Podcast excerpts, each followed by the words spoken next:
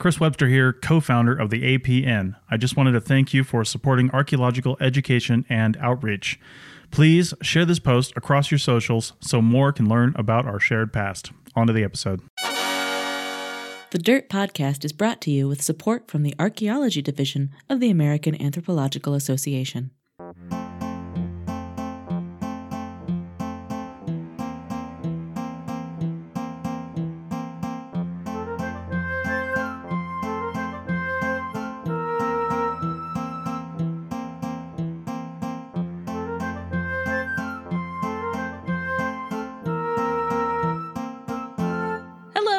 Welcome to The Dirt, a podcast about archaeology, anthropology, and our shared human past. I'm Anna. And I'm Amber. And finally, after much teasing, we are talking about Harappa this week. Let's harap, kids. Okay, well, I say we're talking about Harappa this week, but actually, we're talking about what's commonly called the Indus Valley Civilization. It was originally known as the Harappan Civilization and still is by some. But, first off, what do you know about the Indus Valley, Anna? Mm, very little. It is a valley. Good, good, good. Yeah. Thank you. Thank you. Uh, Mohenjo-Daro is an important site in it. Okay. And they had cool wiggly art and statues and like, you know, depictions of the human body that were very sort of live and naturalistic. I think I knew more at some point, but I think most of what, what I know comes from one of my favorite books or actually trilogies of all time, which is the Cartoon History of the Universe, parts one, two, and three by Larry Gonick, which um, is very much on brand for me and might be why if I think of Mohenjo-Daro and the Harappan civilizations and Indus Valley civilizations, I, I think in cartoons. Oh, I remember the cartoon history of the universe from when we were kids. It's they're so good. I I mean, they're a know. little they're a Uh, little outdated now, I'm gonna just because, but they're so good. Mm. Okay, well, let's start with the basics. So the Indus Valley is a river valley formed by a river. Okay. I I am following you. Okay, good. Okay, you're I'm picking up what I'm putting down. And what I'm putting down is a lot of silt. Um great, For- great, great, great. Um, Cool, and cool, this and this river valley was formed by the flow of the Indus or the Sindhu uh, River, and that's been happening for about the past fifty-ish million years, which Mm. um, makes it the oldest river in the Himalayan region. Which is sort of like a That's old. it feels like, but also that feels like a small conference, like in terms of like it's the oldest in the Himalayan region. Um, the oldest one at all, the New River in West Virginia. is the oldest river ever. I think it's the the oldest continuously flowing river. That's exciting, and it's called the New River. Yeah. Hmm, this pleases me. Yes. Um, okay. So, um, so since it's in the Himalayan region, it may not surprise you to learn that the source of the Sindhu River is the Tibetan Plateau. And it flows through what is today Pakistan and India before emptying into the Arabian Sea. And the Arabian Sea is the water between the Arabian Peninsula and the Indian subcontinent that you probably thought was part of the Indian Ocean, but it's not. It's the Arabian Sea. I I probably did think that. Yeah. Um, and it's near the point. So you know, like how the Arabian, like the Arabian Peninsula and the subcontinent look like they fit together. Mm-hmm. Like if you tuck them in. So Mhm. that point that where it looks like it fits together most nicely, Mm-hmm. um, that's the Arabian Sea. okay. Um, and this is near the port. The it's near what's now the port city of Karachi in Pakistan. Um, just like other major river systems, our listeners may have heard about in their high school world history classes, the Sindhu River is subject to seasonal flooding of its delta from rainfall and or snowmelt from its sources. A lot of snow up there in the Himalayas. Mm, Um, so I've heard. Yeah, in our show notes, I'll include some cool time elapse NASA photography of the swelling and ebbing of the Sindhu, as well as a photo taken at night that shows the glow of urban and industrial activity along the length of the river basin. And it's and it's really cool to see how, like, over the course of the next hour or so, we're going to be talking about how this was like a major site for like activity and trade and urbanization, and it's it's the same thing today. And you can see that from NASA photos. Yay, NASA. Yeah. And um, so here's a here's a line from Wikipedia which like stopped me in my tracks and made me be like, "What?" Um, the The Indus is one of the few rivers in the world to exhibit a tidal bore. Which, Uh. like, relatable. Um, and so a tidal bore, if you've never heard of it, at like bore as in like dull, not boar as in like wild pig. Um, a tidal bore may take Well, on no, it's well, hang on. It's spelled B O R E. It doesn't mean and it doesn't mean that it's dull. no, no, just no. I'm saying like spelling wise. yes, yes, like- yes, yes, yes. I'm not talking about a boar. Um, talking about a oh, bore. or a boer, as in the yes. Boer War. Thank you. Mm. It took me a 2nd Mhm. Um, a tidal bore may take on various forms, ranging from a single breaking wavefront with a roller, somewhat like a hydraulic jump. Mm-mm. Yeah, we totally know what that is. A bunch To- of wave scientists over here. Yeah, I know. To undular bores, comprising a smooth wavefront followed by a train of secondary waves known as whelps. Whelps. Um, large But bores can be so- so weird. Sorry. I know, right? Why? Why is it a whelp? I don't know, Um, but you know when a, when an iceberg breaks off a little miniature iceberg, that's called a calf. Oh, I think I did know that. So point. maybe there's just sort of a theme of water-based animal baby yeah, copying. yeah. Um, Cool. and large bores can be particularly unsafe for shipping, but Also, also, for present. socializing. Yeah. Ugh, don't I know it? Um, but also present opportunities for river surfing. So Mm. the Indus, like the Indus or Sindhu, is a river that has waves on it. Yeah, it's like the Severn in the UK. The Severn bore is pretty famous for being a tidal bore, and Yeah. people surf on it. Yeah, which is wild to me. And also, It's cool. It's they roar. rare. Yeah, they go. "Rrrr." Well, I mean, that's not. I can't make the noise of a, a boar roar. Oh, I'd love to hear you try for another 10 minutes, please. How is that? Thank you. Let's move on from that area of our expertise to, Oh, yeah. to the Indus Valley civilization, which, despite its name, is not limited to the Indus Valley itself. Lowest estimates contend that only maybe 10% of known archaeological sites associated with the Indus Valley civilization are actually in the Indus Valley, but I don't think anyone's making the argument that the, the Sindhu River and its tributaries weren't just as important in antiquity as they are today. Um, so let's talk about a few of those cities. And we're going to start with Mehrgarh. Mehrgarh is a large Neolithic and Chalcolithic site, and Chalcolithic is like the Copper Age, right? Sometimes it's like contemporaneous with the bronze, depending on Well, where you, you, need, are. you do need copper to make bronze. yes. So Do you need stone to make copper? I don't think you do. Don't No, you need me. ore, which comes out of seals. Seals. I don't know, dude. They go or or or. future me is going to have fun with this. mm. You're welcome, future Anna. Okay.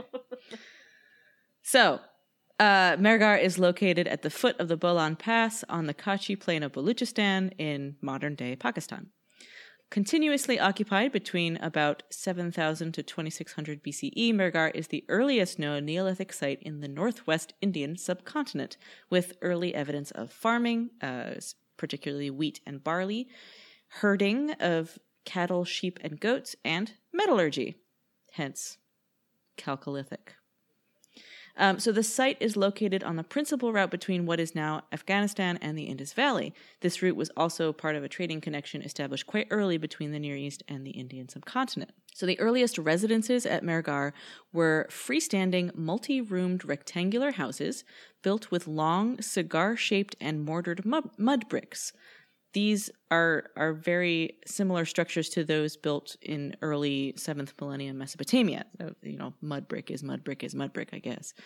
Um, burials at Mehrgarh were placed in brick-lined tombs, so they loved bricks, accompanied by shell and turquoise beads.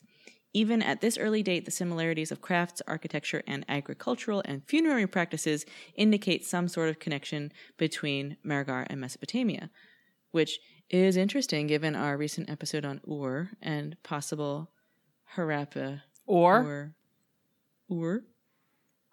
or or. That's the, the great seal of Ur. You're welcome, everybody. Okay.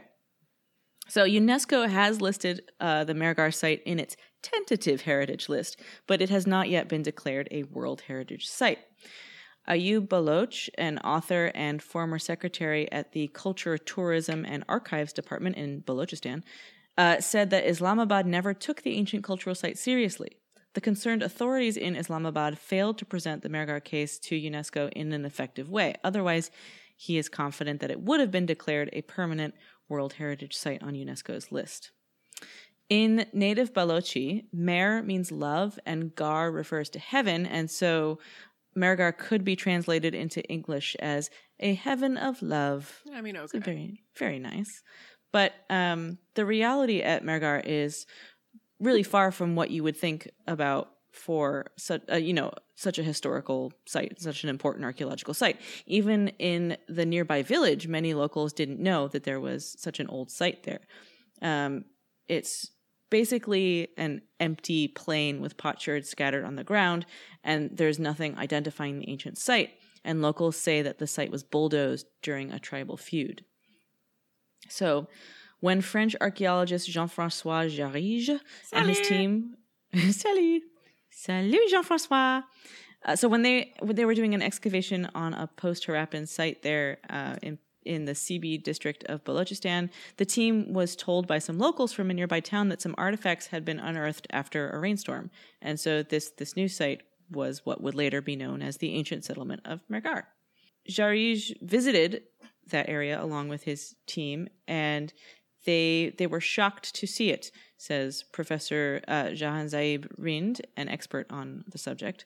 And so that was the moment when they decided to start excavating at Mehrgarh instead of where they had been previously excavating. And so um, the site was excavated by a French archaeological team under Jarrige's direction from 1974 to 1985, and then again uh, from 1996, and work ended there in 2000. The excavations uncovered artifacts from the 8th millennium to mid 3rd millennium BCE without any cultural break, so evidence of continuous occupation during that time, which is a long time. Um, so technically, artifacts there are, are labeled as the Mehrgarh culture. Some people call the the ancient people that inhabited the area as the Mehrgarh civilization, but um, there's some debate on that front. A civilization is considered sort of academically to be the most advanced stage of human social and cultural organization. So this is a quote from uh, Jahan Zaib Rind again. There are some specific ingredients of civilization, such as writing, monuments, and a political and economic system. A culture does not have all of those above mentioned ingredients, such as a script. A civilization is more complex and advanced than a culture. Okay.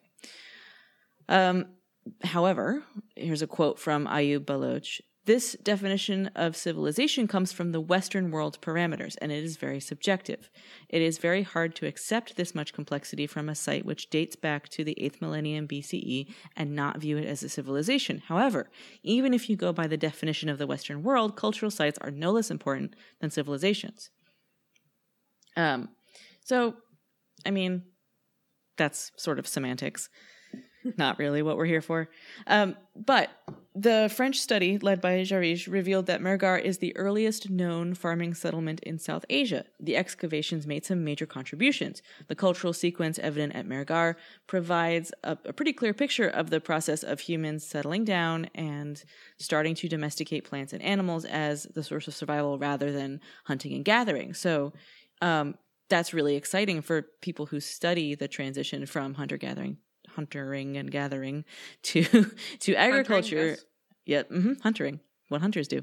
Um which you know th- means that the transition to food production to domestication is a, a local indigenous event. Maybe. I mean so maybe they weren't learning it from somewhere else. Maybe it came from here. Maybe the domestication of plants and animals happened multiple times in different places. You know it's it's exciting stuff. Yeah. So, as far as Harappa and why this is called the Harappan civilization, so what what follows, what we'll be talking about for the rest of this episode, um, the Mehrgarh civilization, the Mehrgarh culture, um, whatever you want to call it. Um, it seems to have transitioned into what was commonly known as the Harappan civilization, but more widely as the Indus Valley civilization. Okay, Um, so so what even is Harappa? Right. So Harappa is the type site. So um for much of archaeology as a discipline, if you find something like if you find a cultural horizon, like if you find a certain type of pottery or a certain set of um, traits uh, in terms of the material culture um, found in a place, if you find something for the first time, something that seems distinct from other times and places, excavators would often name it for that place. Right. So Neanderthals are named for one of the places that the specimens were first the- found, the Neander Neanderthal. Valley. Yeah. Mhm. And yeah, and so that's something that you see um it's pretty ubiquitous in archaeology of a specific age. Mm. um, Indeed. And and so um Harappa was found first and it became the type site. Now Harappa isn't even like the the best example of Harappan material. So we're not even go- Ironically. Yeah, so we're not even going to like spend that much time on Harappa. But something that I find most interesting about Harappa is how it was discovered and how it wasn't discovered for so long. Okay. Um, in a second, I'll I'll kind of walk you through the periods, like the phases of Okay. Harappan civilization. But as far as Harappa proper, um, it was found in it, it was excavated first in like the 1940s, but almost a hundred years before, a lot of the buildings of Harappa were were kind of mined. So the the bricks were pulled from the um from the the ruins of Harappa, and they had been so the mud bricks that had been been used in building various architecture of Harappa had been used locally, uh, sort of as right. As, like as that tends to happen quite yeah, often. and it wasn't um and it it didn't make a huge kind of dent as it were in in the site um until the 1850s when um the British colonial powers were building the Lahore Multan Railway and so they uh, they used they used bricks from the ruins as a track ballast in the Right, construction to hold down the the tracks. yeah. So um, Harappa was half discovered by the British when um, when they were building a railway. It wasn't But- discovered so much as like, yeah, eh, jolly useful. Eh, Yeah, they're like, oh, look at these. Um, at these and bricks. that kind of happened. That happened in the 1850s, which destroyed many of the late phases of occupation. Um, Okay. And then after that, so since the 1850s, there's been an increasing use of irrigation agriculture, uh, which resulted in a great term, gross salination, uh, which is when you end up with too much salt in the soil, and it's And it's gross. Yeah. Um, gross as then- in large scale. Just we just to be clear, we don't actually think it's because it's gross. No, I mean it's not ideal um, Yeah. for anyone involved, but it's definitely Too not ideal for just like me. Um, Oh, and it's, it's oh god. and and then the sort of the third blow to ruins of Harappa, the, the remains of the As site. if they hadn't already had a Oh, tough yeah, enough they- time. yeah, was um, the excavations were, were archaeological man. excavations because when you when you remove them.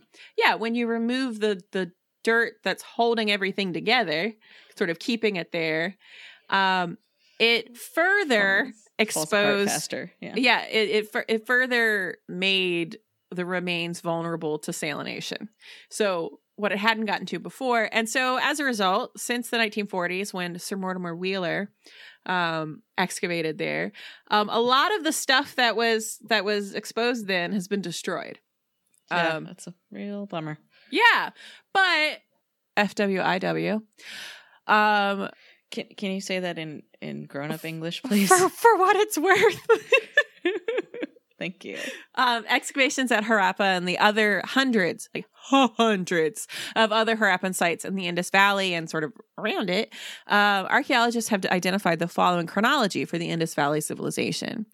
Um which Take me through the years. Yeah, and it spans most of the third and second millennia of the before the Common Era of the before Okay. Common Era. Of Um, the- so- of the BCE. yeah.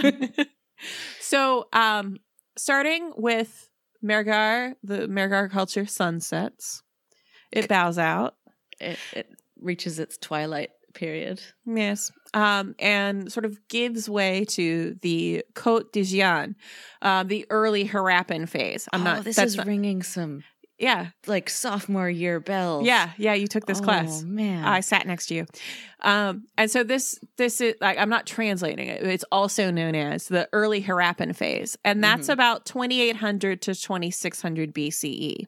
okay. Then you've got the Harappan phase from around 2600 to 1900 BCE. And so a couple weeks ago when we talked about the royal tombs of Ur, hmm the early dynastic period fits squarely in this.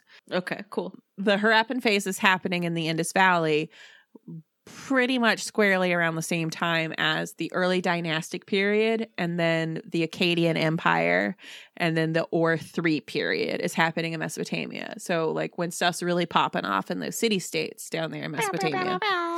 Yeah. And then there's the transitional phase, which I feel like we've all had. Yeah. They're out there trying to get a job. Maybe they'll go back to school. They don't know. Um, and for Harappa, this was around 1900 to 1800 BCE. And then there's what no, it, what is known as the late Harappan phase from about Mm. 1800 to 1300 BCE. But so Harappa isn't even the most Harappan of Right. Harappan cities. Uh, there's a much better example, which it seems like Anna already knew about. I knew the name. Also, I feel like you heard about it in that class we took together. Yeah, but you know, s- didn't stick. uh, so the site is Mohenjo-daro, and it is it is more Harappa than Harappa. So it's it's the best preserved city, the best preserved known city of of this age in the world. The cool thing about Mohenjo-daro is that uh, in, in a lot of archaeological sites, when occupation of that site ends, there's often evidence of people leaving the site for a reason. So, like the site is destroyed, or there's evidence that the people themselves destroyed the site and, and moved on. Um, at Mohenjo-daro, there's there's none of that. It's just people left, and and this one is a UNESCO World Heritage Site. So Daro, yeah, a- Harappa also isn't. right? It's a maybe. It's on the Yeah, Har-. Harappa is is on the the wait list for UNESCO. Um, So, Daro is a word in the Sindhi language for mound, and the author Gregory Possehl explains in his book, The Indus Civilization, A Contemporary Perspective, that Mohenjo-daro is a mispronunciation of a Sindhi name meaning mound of the dead men. which is very Greg. I worked with him. Oh, I was going to say, boy, you're on first name terms, huh? Yeah, I um I worked with him at Bat in Oman. Oh, cool. Yeah. The ruins of Mohenjo-daro remained undocumented for around 3,700 years, it's weirdly specific, until R.D. Banerjee, an officer of the Archaeological Survey of India, visited the site around 1919 or 1920, uh, identifying what he thought to be a Buddhist stupa. And a stupa is a dome shaped structure that's um, erected as a Buddhist shrine. So he knew that that was that was supposed to be there, um, but while he was there investigating it, he found a flint scraper, which uh, convinced him that the site was much much older than that. Um, so this led to large scale excavations of Mohenjo-daro, led by uh, Kashinath Narayan Dikshit in 1924 and 25, and by John Marshall in 1925 and 1926. In the 1930s, major excavations were conducted at the site under the leadership of uh, D.K. Dikshitar and Ernest Mackay. Further excavations were carried out in 1945 by Mortimer Wheeler and his trainee Ahmad Hassan Dani. So the last major series of excavations were conducted in 1964 and 1965 by George F. Dales. And then after 1965, um, excavations were banned due to weathering damage to the exposed structures. So, like we mentioned with um, Harappa. Uh, and the only projects that have been allowed at Mohenjo-daro since then have been salvage excavations, surface surveys, and conservation projects. In the 1980s, German and Italian survey groups led by Dr. Michael Jansen and Dr. Maurizio Tosi used less invasive archaeological techniques such as architectural documentation, surface surveys, and localized probing. to I'm a child.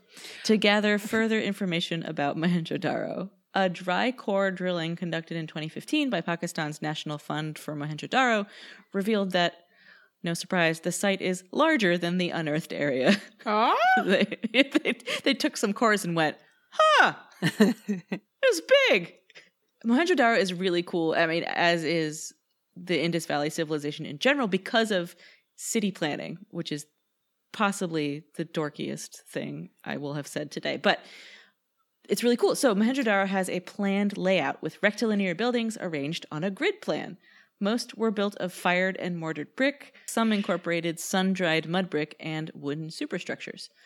The covered area of Mohenjo-daro, as in like the area where there are buildings, is estimated at 300 hectares. And I never remember how big a hectare is, but that is big. isn't a hectare ten acres? It's yeah, it's like a yeah, hundred it's like- acres. it's a hundred. It's ten by ten. It's a ten by ten acres, I think. hundred square acres. Yes.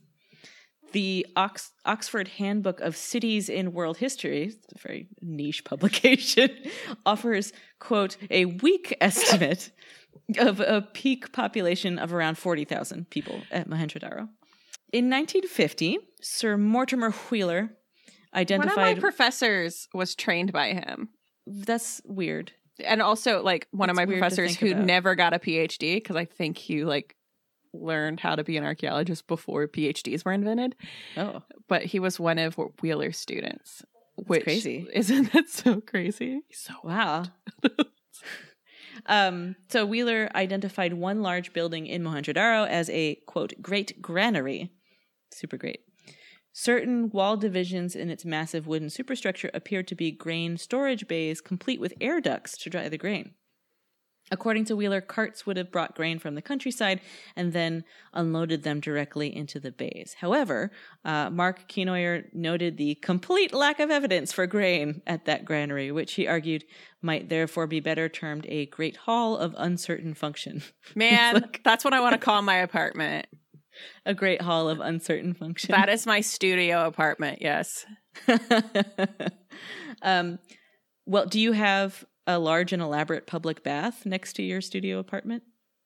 Yeah, my dog just walked into it to go bark in there. Well, at Mohenjo-daro, there is a large and elaborate public bath next to the what Wheeler called Great Granary, and what What do they call that?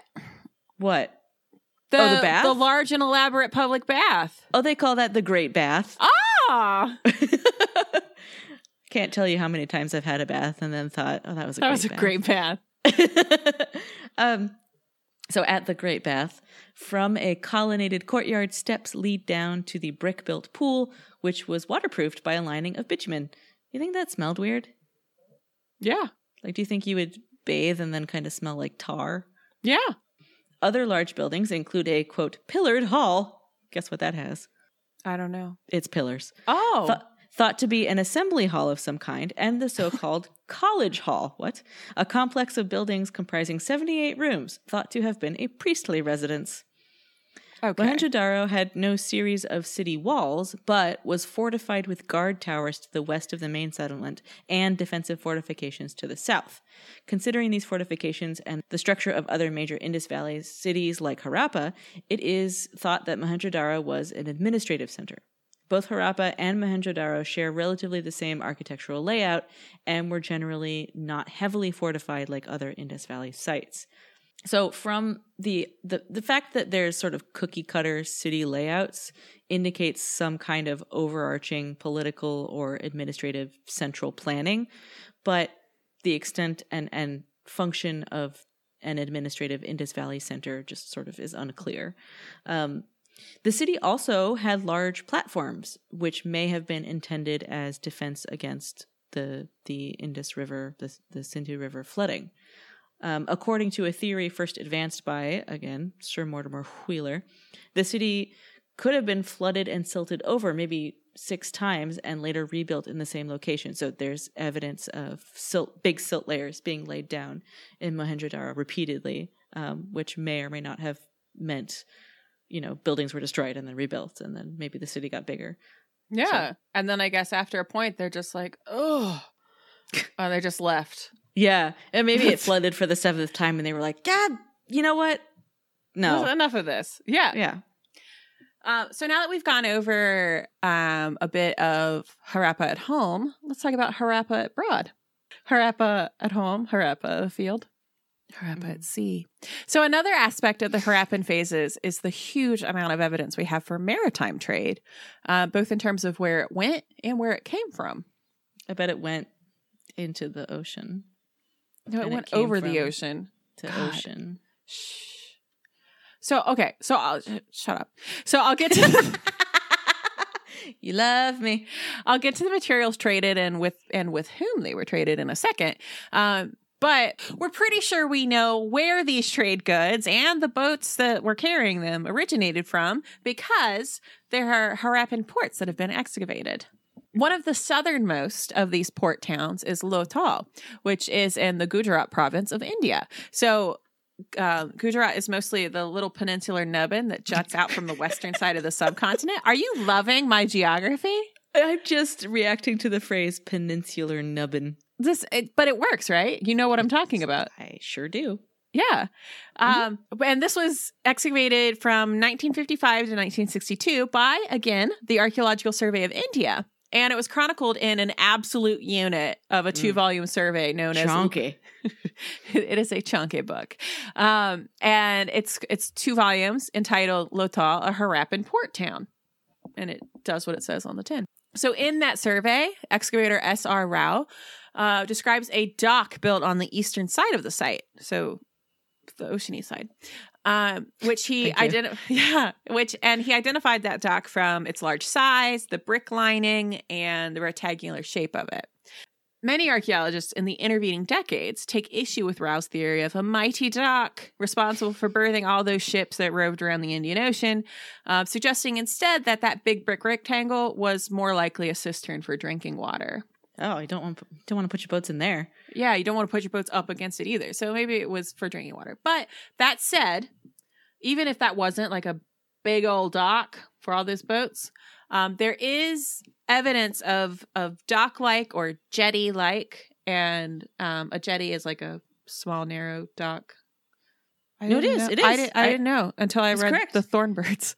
And so these are at other excavated port towns thought to be Harappan. So sites from about this time. So and also like even if there weren't, we know that they had to get stuff off boats. And like how do we know they had to get stuff on and then back off those boats? Because we find Indus Valley stuff all over the place. I mean, well, not all over. Uh, specifically, we find Harappan or Indus material at a little place called Ur. Stuff's in Mesopotamia. So there's stuff. So I mentioned that this is during the, uh, that like Harappa is really popping off around the The early, early dynastic, dynastic. and the I Akkadian. Empire. I know. Well, I'm just, Mhm, just, mhm, I'm just keeping mhm. everybody on board. Um, and so we discussed the Royal Cemetery of Ur recently, and it's relevant to our interest once again today, uh, because some of the things are excavated that weren't the Great Death Pit, as well as from other third millennium Mesopotamia cities that I mentioned back in or never going to believe this. So there is a narrative arc. Still good. I know, right? I'm still still relishing that. But there is a narrative arc to me mentioning all of those like tiny old city states. Right, and you in in the Ur episode you mentioned Sargon of Akkad. Yeah. So the early dynastic period ended um, in Mesopotamia when Sargon of Akkad decided to get get on his empiring and establish the Akkadian Empire. Um, so he claimed to have conquered the known world, which like wasn't that big, but I mean, give him a break. It was the first. It's what he knew. Yeah. Um, and so he illustrated this fact when he said in an inscription, "The ships from Meluhha, the ships from Magan, the ships from Dilmun, he made tie up alongside the quay of Akkad." We've been talking about Meluhha this whole time. So Meluhha, What? yeah, right. Uh, so Meluhha is understood to be the Indus Valley ish, um, possibly a, at times. a name for that area. Yeah, yeah, yeah. And so sometimes um, the toponyms, so sometimes the names for places are less about the place in its absolute location on the earth, but more about what comes from there and what it's known for. Because think about they don't have like they don't have Google Earth. They don't have like a real tight grasp of like absolute locations. And so you may live your entire life never move it, like never getting too far away from where you're from. So your Right. sense of the world around you and your sense of the universe is is sort of different than what it is today. So Meluhha is roughly considered to be the Indus Valley, but also includes at times um, places as far west as the Makran coast of what's now Iran. So it's that kind of coastal area um, in close contact with the Indus Valley. So it could be other rivers, it could be other, but it's that area. Uh, Magan, another place that's got boats, um, it like docked the, at at Sargon's quayside. Um, so Magan in the third millennium BCE refers to the Oman Peninsula, where I used to work. Um, and so what I said before about how sometimes maybe things move, um, it maybe moved to southern Egypt in the first millennium, but we don't care about that right now because for Sargon's purposes, it was southeastern Arabia, and then Dilmun is basically what's today Bahrain. Oh. Um, so it's it's Bahrain and then like maybe Qatar and like sort of the islands there in the Gulf. So Dilmun was known chiefly for two things: boats and being the location of paradise. Oh, So yeah, so it's really, po- really, twist. yeah. Um, it's possible for Dilmun to both be a physical place that like actual people, like these merchants or these seafaring types, could actually come from. They could have been born there, trained there, whatever. Um, they could originated from there or stopped off there. Um, but it could also be a holy place that exists in mythology that's so far east that the sun is continually rising and immortality is achieved. So it's thought that when Gilgamesh went to go find Utnapishtim, to like Noah, like Sumerian Noah, that um, is Mhm. immortal because he survived the flood. It's it's maybe he was in Dilmun because he was so far east that the sun's always rising. It's always dawn. Everything like you live forever. So if you think about that in terms of cosmology, so uh, so Dilmun's cool. But I'm done talking about Dilmun. Um, Okay. so trade was was a two-way street among all of these places. So you've got stuff that's coming from Meluhha, coming from Magan, coming from Dilmun, and it's all moving around the the Gulf and the Arabian Sea and the Indian Ocean. Like stuff's moving. And it's coming through Mesopotamia. Um, and another reason why we know this, not only because of what's written in historical records, we also find seals. oh gosh, it never gets old. Um, we find seals and their impressions. I bet it does for the listeners. Oh, oh, for sure. Yeah, like thanks for still listening. We find seals and their impressions with Indus script on them. That's Um, my seal impression. Nice.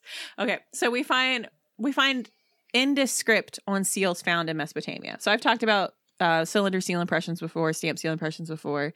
Um, it's a it's a receipt. So that's sort of Yeah. Uh, and then they also work like anything would for signatures. Um, so it's that that sort of thing. It could be a return address, but like so that's what they're used for. Uh, we find them in Mesopotamia um, that have Indus script on them. So that's not Mesopotamian. And we also find Sumerian cylinder seals. So cylinder seals that have Sumerian writing on them that feature animals um, that look Indusy. So they Mm, look they and so you'll see um or you'll also see animals that would have had to come from the Indus Valley, like water buffaloes um, and rhinos are not native to Mesopotamia. no, they are not. So either somebody brought a water buffalo or somebody brought something that had a water buffalo on it and they're like, I like that. Uh, and then they they take it on. And then likewise, there are Indus seals with Sumerian style motifs. Like that you see um like a, a dude holding two lions up by the throat, like a strongman type. Master of beasts. Yeah. And then you see a similar you see a similar motif in Indus Valley seals where it's just Indus looking. And and like the lions the lions look weird because they don't have lions there. Right. And so like they're just like- medieval drawings where it's like, draw me an elephant, and someone was like, "Can you describe it?" And then they tried, and it's like, no. Or like um several hundred years ago um paintings of tigers in Japanese drawings Yeah. that are just like weird like bulky cats. yeah, like they yeah, aren't yeah, yeah. tigers, but Like, somebody was it- like I've seen a cat. It's like that, right? But big. Yeah. And so it's yeah, it's like it's like you're describing a tiger to a police sketch artist and they're like this and you're like no but thank you um, and then also apart from um, stylistic elements there are etched carnelian beads so carnelian is a stone that you find It's red. it's red um, so you find these etched carnelian beads all over Mesopotamia. You find bunches of them that would have probably been jewelry, um, but you find them even as far as Egypt, um, which is pretty Cool. far. That's a good ways to go. And then you also find, um, and this is a really good indicator of trade. You can find weights. So these weights that would be used in determining units for transactions. Right. It's a standard of measure. Yeah. So you'd be like, oh, it- you're going to have this many units of, Grain. or like Dilmun onions. Oh, is that like a That's- bloomin' onion? No, it's like Dilmun a, onion. It's no, it's like a Brussels sprout. Like how there's no reason to really think Oh. that like Dilmun onions come from Dilmun, but they're Yeah. Dilmun onions. Huh. Like a Jerusalem artichoke. Neither from Jerusalem nor an artichoke. Yeah, so sort of like that. I think they might have been onions. Um, so so you've got all of those things going on, and also fun, fun, fun. So we already mentioned Mark Kenoyer. Like he's the guy now in, in the working in Harappa. Like Mhm. he's he's like big deal in Harappa. I've included in the show notes a lecture that he delivered at the Oriental Institute at the University of Chicago entitled Meluhha, the Indus Civilization and its Context with Mesopotamia. So if you're interested in learning even more, Mark can tell you. The evidence for interaction between Mesopotamian and Mesopotamia and the Indus Valley isn't limited to beads and shells and stamps and pots. We may be able to find evidence for actual Harappans Not Mes- actual Harappans, you say. yeah, in Mesopotamia. So there's um there's a seal. There's a seal at the Louvre uh with and it's got the Louvre in France? um it's got an Akkadian inscription on it. Um, that reads Shu Ilishu, interpreter of the Meluhhan language. So the name Shu Ilishu is a Semitic name. So it's got Ilu, Ili in it. So Ili is Akkadian. And if you've ever heard of this guy, Allah, Med, yeah. Yep. it's the Mhm. same word. So, and like Bab, so, and also Oh. Babylon comes directly from the Akkadian, meaning Bab, which also means like gate or door in Arabic. Bab is gate. Elon uh, is a genitive for So, gods. God's so, gate. Gate, gate of the gods. So this name Eli, the, like Eli in there. Um, this is a, It's like, Akkad- it's like L in Hebrew. yeah, it's the same thing. Yeah, yeah. Same, same. Yeah. Um, so Meluhhan isn't a Semitic language. So either Right, so this guy. either Shu Ilishu was a local guy that happened to learn Meluhhan. Maybe he went to Middlebury, and Dork. and um, or like the Monterey Institute. Yeah, Since yeah, he- he since made he his went- own curriculum. Since, yep, since, yep, yep. since he Mhm. went, since he like worked in like government, he probably went to the Monterey Institute. They like to send people there. Oh my God. Um, or um, he was from Meluhha and he took on a local name when he moved to Mesopotamia because he got sick of people mispronouncing his name. Um, the way that somebody might adopt an American name when they move to the States for school or for work. So this guy, Shu Ilishu, um, his title, his business card was like Meluhhan interpreter. right. Cool. Um, yeah. So, way to go, Shu. Um, elsewhere, I was um, gonna say Shugo girl, but that's not. That's nah, not good. Uh, nah, no, it's not can great. do better. You can.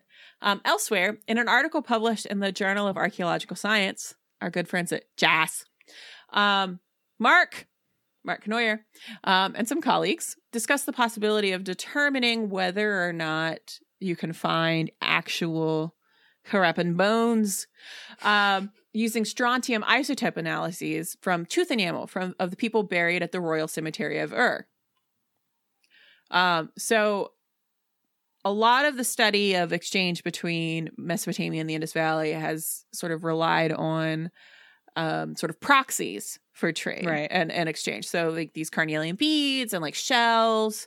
Um, But if and you can like, find textual- actual people, that's yeah, that's a pretty good indicator. So the idea, um, and this comes from the the um, abstract of this article, with the aid of strontium, carbon, and oxygen isotopes, it is now possible to develop more direct means for determining the presence of non local people in both regions. This preliminary study of tooth enamel from individuals buried at Harappa and at the Royal Cemetery of Ur indicates that it should be feasible to identify Harappans in Mesopotamia. It is also possible to examine the mobility of individuals from communities within the greater Indus Valley region.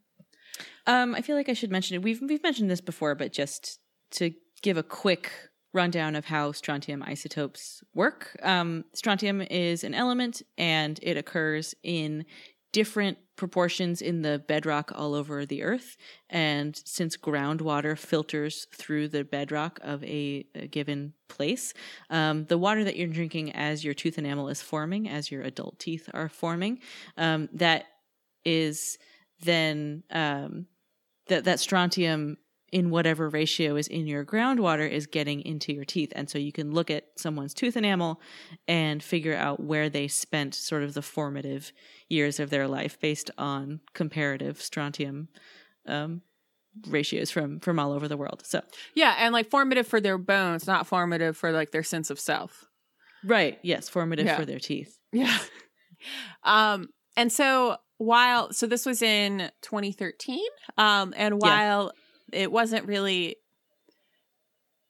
it wasn't really successful in finding like tons of people who were like straight up Harappan. No, it was the- establishing a proof of, of concept Yeah. because he was analyzing the teeth of people from Ur and analyzing the teeth of people known from Harappa and showing, yeah, these are really different. You could tell Yeah. the difference. And so um this is really awesome in terms of this period of time. If you think about what I was saying that um trade is happening among these very different places like ge- geologically um it stands to reason that people could have ended up in another place and so just looking at um movements of populations and um sort of not so much something like more substantive than interaction actual Mhm. like um integration of, of Yeah. societies across great distances it's super cool and um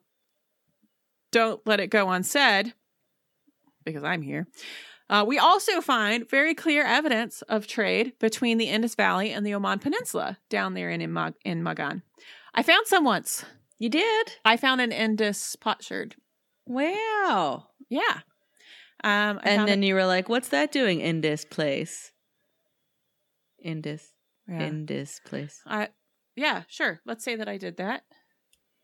I probably was just like, well, because it was very hot.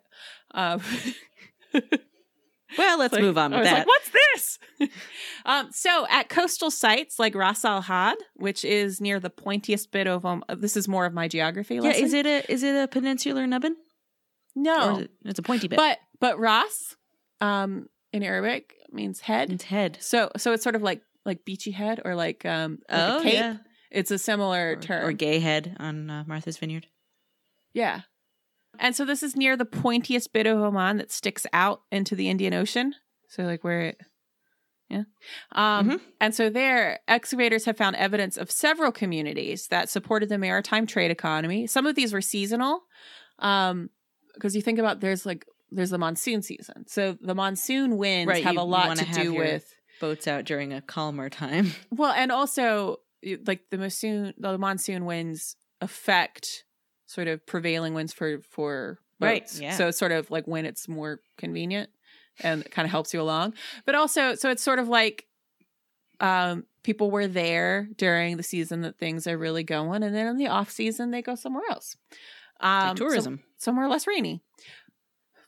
Um, and so nearby, like super nearby, um, at a site called Ras Al Jins, um, there's a Bronze Age harbor that has been excavated.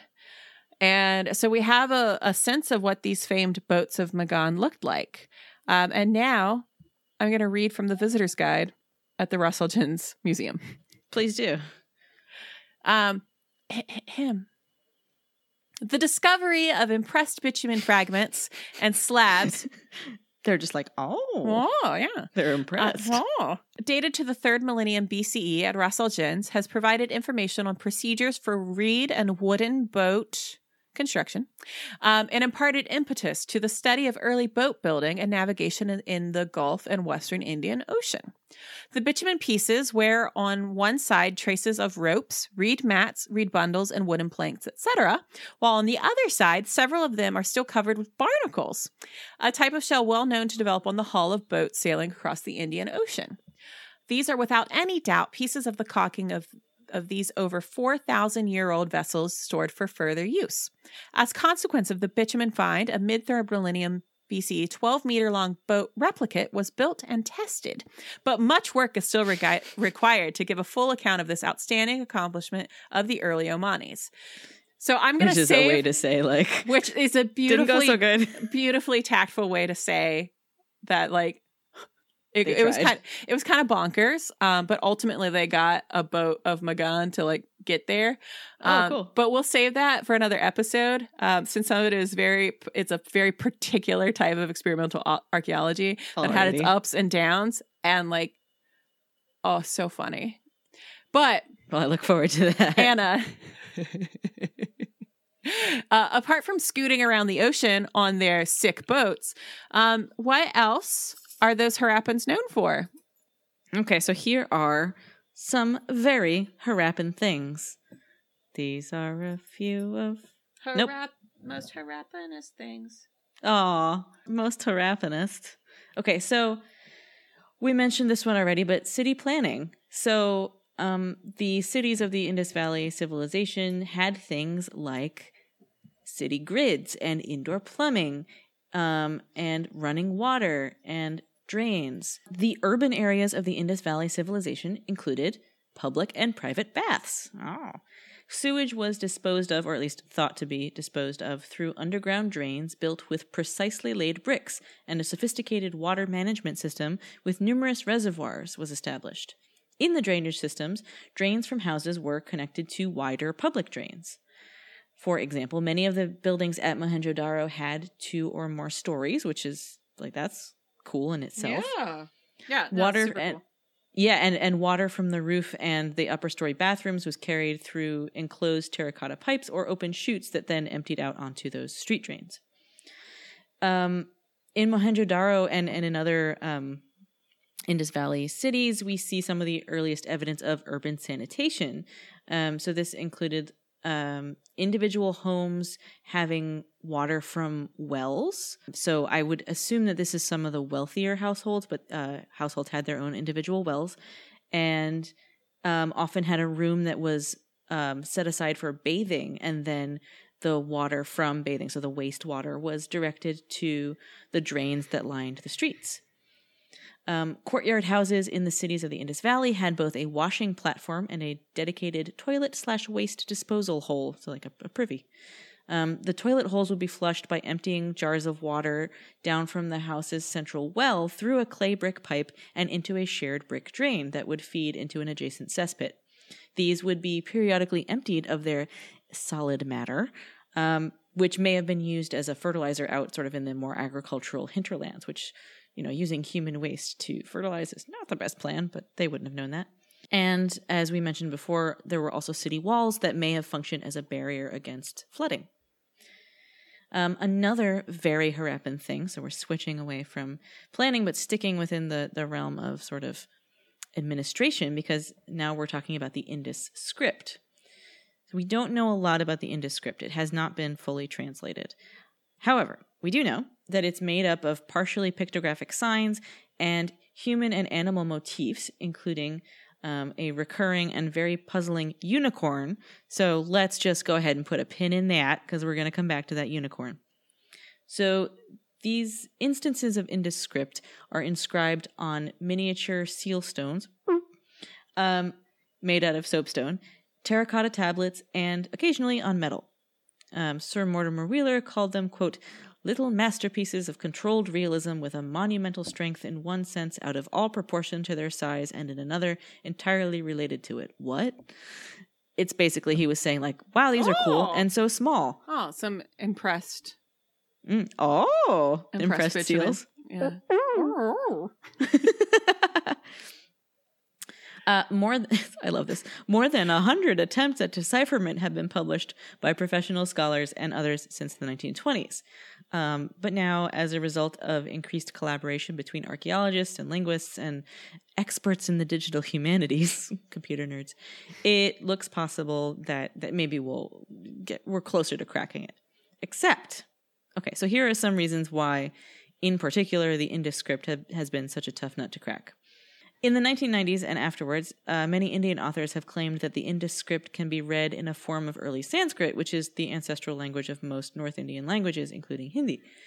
Um, in doing so, though, they support the controversial views of India's Hindu nationalist politicians that there has been a continuous Sanskrit speaking Indian identity since the third millennium BCE. So, mm, is that is that a real linguistic truth or is that some some propaganda ring? Yeah, I feel like you could assign pretty much any language to the Indus script because the the sort of the characters of the Indus script repeat in a way that looks like language. Yeah. So, So if you Especially assign tantalizing. Like, what is it? so if you assign you could probably sort of shoehorn Yeah. nearly any language to it because make it language looks like language. Right. Like because there are, There are is- bits of language that yeah. So okay.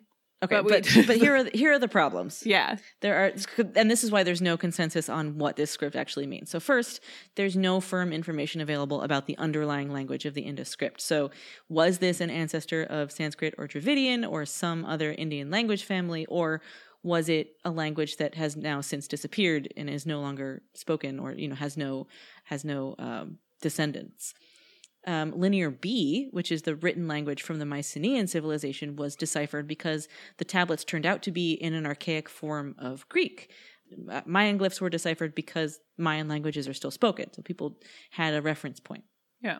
Secondly, we don't know any names of Indus rulers or, or people from myths or historical records. So we don't have, you know, when we talked about the Rosetta Stone all the way back in episode four, one of the reasons that Champollion was able to decipher it is because he recognized names, um, specifically the names of Ramses and Ptolemy. Um, there, we don't have anything like that in the Indus script.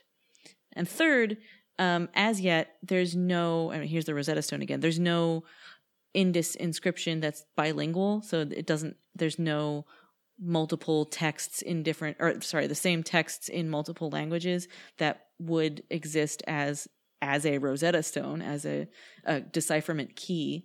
It is possible that such a thing exists because we know that the Indus Valley probably had a lot of interactions with Mesopotamia. So maybe there was a combined inscription, and maybe that exists in Mesopotamia.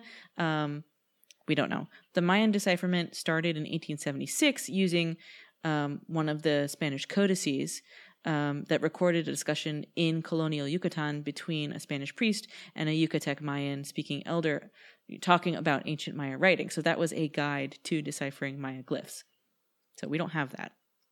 Nevertheless, the brief nature of the existing Indus text, so these are short little, little, little post-it notes, but it, it might indeed suggest that it's not a full representation of the language. It's maybe jotting notes down. So in the same sense that cuneiform often is used to record receipts, sort of shorthand descriptions of transactions, it's not a text that sort of records prose.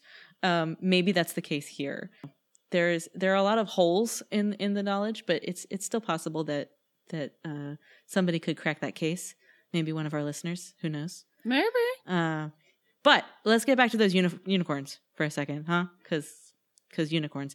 A creature called a unicorn, so so like popularly known as a unicorn, appears a lot on these Indus inscriptions, um, and a lot of time and ink has been used in trying to understand what these are and what what they mean. Um, so there's a 1985 paper by an author named Shubhangana Atre, and it sort of puts forward a whole bunch of possibilities for for these unicorns. So the first one is maybe it's a mythical creature, maybe it's a unicorn. Like, all right. The one that I liked is, and we're going to post pictures of these on our social media so that people can see them. But um, maybe it's a portrayal of the local Indus cow only in perspective so that one horn is hidden behind the other. And if you look at these images, it looks like, you know, anatomically, it looks like a bull. It looks like a cow. Like if you thought about another horn on there, it really just looks like uh, I'm Yeah. skeptical of this whole mythical beast thing. Anyway, Oh, you're skeptical about the existence of unicorns? Um, but like this this local Indus cow thing, this perspective cow thing, researcher John Marshall called this one quote just within the bounds of possibility. Like that What? is yeah, that's definitely What, a possibility. It's like less, so it's almost as likely as there being a straight up unicorn. I think it's less likely to John Marshall than it being a mythical unicorn. Dumb. Um, the the third possibility that this paper talks about is that much later um, in Persepolis, there's a one horned bull depicted. So maybe it's an earlier version of that. Look, it really looks like a bull. There, uh, in that paper, the author went so far as to analyze the structure of the horn in the images, and this horn um, has transverse ridges on it, which is a, a feature of antelope horns, definitely not of bovid cow horns, bull horns. But Bovid. well, actually, that's uh, I think antelopes are bovids as well. So uh, Bovid. bovid. Um, you know the, the metamorphoses by bovid. That's such a dumb joke. Thank you. Another theory is maybe it's a depiction of a wild ass, a donkey, and they just threw the horn on for mysticalness or, or fun. But like, look at the body of it. It looks like a bull. It like if you've seen a bull, you then you know what that guy was drawing is a bull. Anyway, Oh. um, the artists who were making this, whatever it was meant to be, they clearly have seen an an Indus cow bull, and and they're basing the body on that. I say bull because they're like it's clearly male. You can see the the boy parts, but on the most famous seal and inscribed steatite square, so steatite is another name for soapstone. Um, there is also this description, which I, I pulled from harappa.com. Which is awesome. Harappa.com is a site that is like No, a it's great. really yeah, it's like a really cool entry point to Harappa. Um there's like tons of contributions from like the major scholars of Indus Valley archaeology. Yeah, no, I just love that it's called harappa.com. Oh, Harappa. just Yeah, like, they got they this is got in definitely on that on the ground floor. Yeah, Yeah. it's it's great. So here's the the description of of this seal. Quote Beneath the unicorn is a sacred object, which could have been anything from an animal's trough to an incense burner. So like that's the degree of certainty that we're that we're at with the Indus script. So we're we're nowhere close to knowing what's going on with this, Um, but it's real cool. I love this. I just love that there's like there's someone out there who brilliant, like totally brilliant, great scholar, but But unicorns on the DL, yeah, unicorns. Well, I look forward to the Indus news don't that lie. a unicorn a unicorn has been excavated. We'll put, we'll talk about it on old news. Yeah, it'll come up. Subscribe to our our Patreon to uh to access that hot take. um one last thing. And this is, a very famous thing.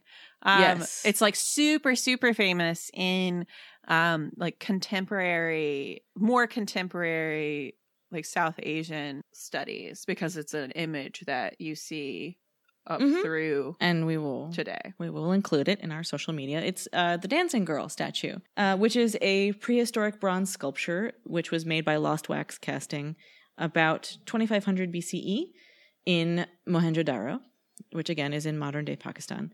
And so the statue is it's very small. It's 10 centimeters tall. It's about four inches tall, which depicts a naked young woman or girl with sort of stylized proportions, um, standing in what's described as a confident naturalistic pose, but would, which I would describe as so sassy. She There's a there's a photo of me at like age seven standing in a very similar pose. I have no doubt that that Yeah. exists. That tracks. Um, here's a quote from Sir John Marshall, who again was skeptical about the existence of bulls. Yeah, he thought it was bull. Uh, quote When I first saw them, meaning statues, the, the statues of the Indus Valley, I found it difficult to believe that they were prehistoric. They seemed to completely upset all established ideas about early art and culture. Modeling such as this was unknown in the ancient world up to the Hellenistic age of Greece, and I thought, therefore, that some mistake surely must have been made. That these figures had found their way into levels some 3,000 years older than those to which they properly belonged. Now, in these statuettes, it is just this anatomical truth which is so startling that makes us wonder whether, in this all important matter, John Marshall has his priorities in order. Greek artistry could possibly have been anticipated by the sculptures of a far off age on the banks of the Indus. So clearly, a fairly classicist perspective. Yep. Um, so those are sort of the highlights of things that are Harappan. Like when we talk about Harappan or Indus Valley culture, those are the things. So city planning, this this mystery script, bull unicorns, bullicorns, unibulls, and and um, this very naturalistic, but also stylized art style. We've been so we've been at this for a while, and I'm pretty sure that not all of this like hour and change was us making seal noises. Um, so thank you. Um, so there are lots of theories about the end of Harappa and who was to account for it, but those I'm gonna save for deep cuts. Ah, Yeah, Way to tease. I know. Um, Well, that's all. I got. Thank you for coming along on this seal tour. Thank you, as always, for listening, for supporting the podcast, for telling your friends and everyone you know about us, for leaving reviews and stars on the places where reviews and stars go. You can find us wherever you find your pod content uh, Apple Podcasts, Google Play, SoundCloud, not Spotify. You can find us on the internet at thedirtpod.com. You can follow us on Facebook, and there we are, The Dirt Podcast. You can find us on Twitter. We are at Dirt Podcast, and on Instagram, we are at The Dirt Pod. And um, if you have thoughts, questions, you want to tell us about unicorns, you can do that at The Dirt Podcast at gmail.com. Thanks for listening. We love you. Bye. Bye.